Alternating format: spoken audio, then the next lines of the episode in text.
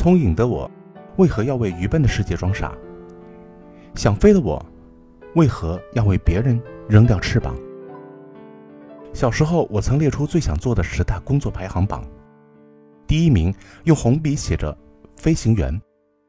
那第二名呢？棺材师傅吗？我不记得了，其他的根本不重要。想飞的钢琴少年中，讲述天才少年维特如何将自己惊人的天赋转化为飞往梦想的力量。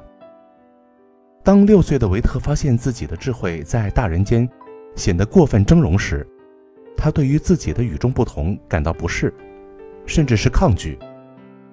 只有在和童心未泯的爷爷相处时，他那过人的敏锐听力和令人惊叹的钢琴才华才能暂时的放在一起，全身心的感受着纯粹的生活和思考梦想。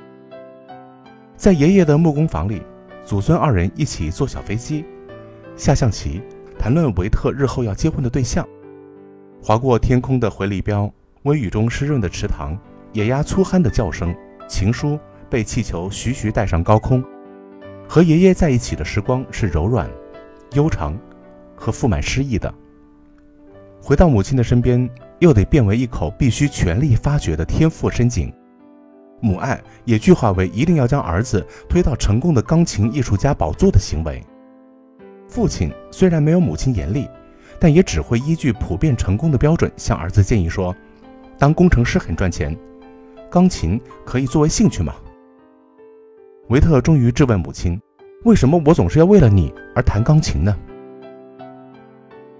爷爷把帽子扔向池塘的对岸，对迷惘的维特说：“如果下不了决定，就得先舍弃一些东西。”于是，在大雨滂沱的夜里。维特带上一对木质的翅膀，从阳台上纵身跳了下去。他要舍弃什么呢？坠楼事件后，维特将有关天才的所有记忆和才能，深深隐藏在脑部受损的理由之下，甚至母亲也不能义正言辞地逼迫他恢复以前的水平。维特可以轻松地念普通的学校，在阳光下和同龄的朋友骑着自行车相互追逐了。不过，所有人还是被维特耍了一把。维特的装傻，表面上是与自己天赋的对抗，实质是对抗因为天才而致使他人给了他太多的期许以及规划。当维特在唱片店里找到俄罗斯著名钢琴家的巴哈《哥德堡变奏曲》的专辑之后，被尘封已久的音乐天赋和热情终于是喷涌而出。幸好发现这个秘密的是爷爷，维特可以继续悠哉悠哉的。毫无压力的享受生活和音乐，就像爷爷临终前所说的：“这个世界跟不上他的聪颖，唯有装傻才能逃离。”故事的高潮来自维特父亲的职业危机。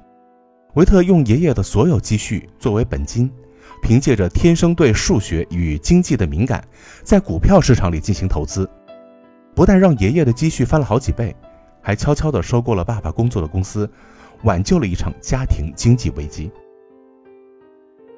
维特乘上爷爷的飞机，找到了一种属于自己的生活状态，也把自己的才华横溢放置在合理的位置。这正是女钢琴家所说的“冷静的理性”。是爷爷以飞行的梦想，带着维特飞越世俗，安稳地降落在人间。飞翔是一种状态和心境，懂得飞翔的人。必能体会让梦想带领自己遨游天际的美。爷爷飞了，小天才也飞了。当维特驾驶双人小飞机飞越山岭和河流，降落在女钢琴家豪宅的草坪上，一段为了自己和音乐而演奏的纯粹生活开始了。维特找到了对待音乐冷静的理性，也把曾要抵抗的天赋转化为音乐而心跳的热情。在演奏厅当中。维特在钢琴上肆意挥洒着自己的才能，全心享受着音乐的快乐。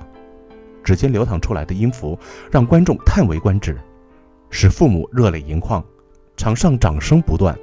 维特飞跃他们，乘着自己的天赋，飞向了梦想。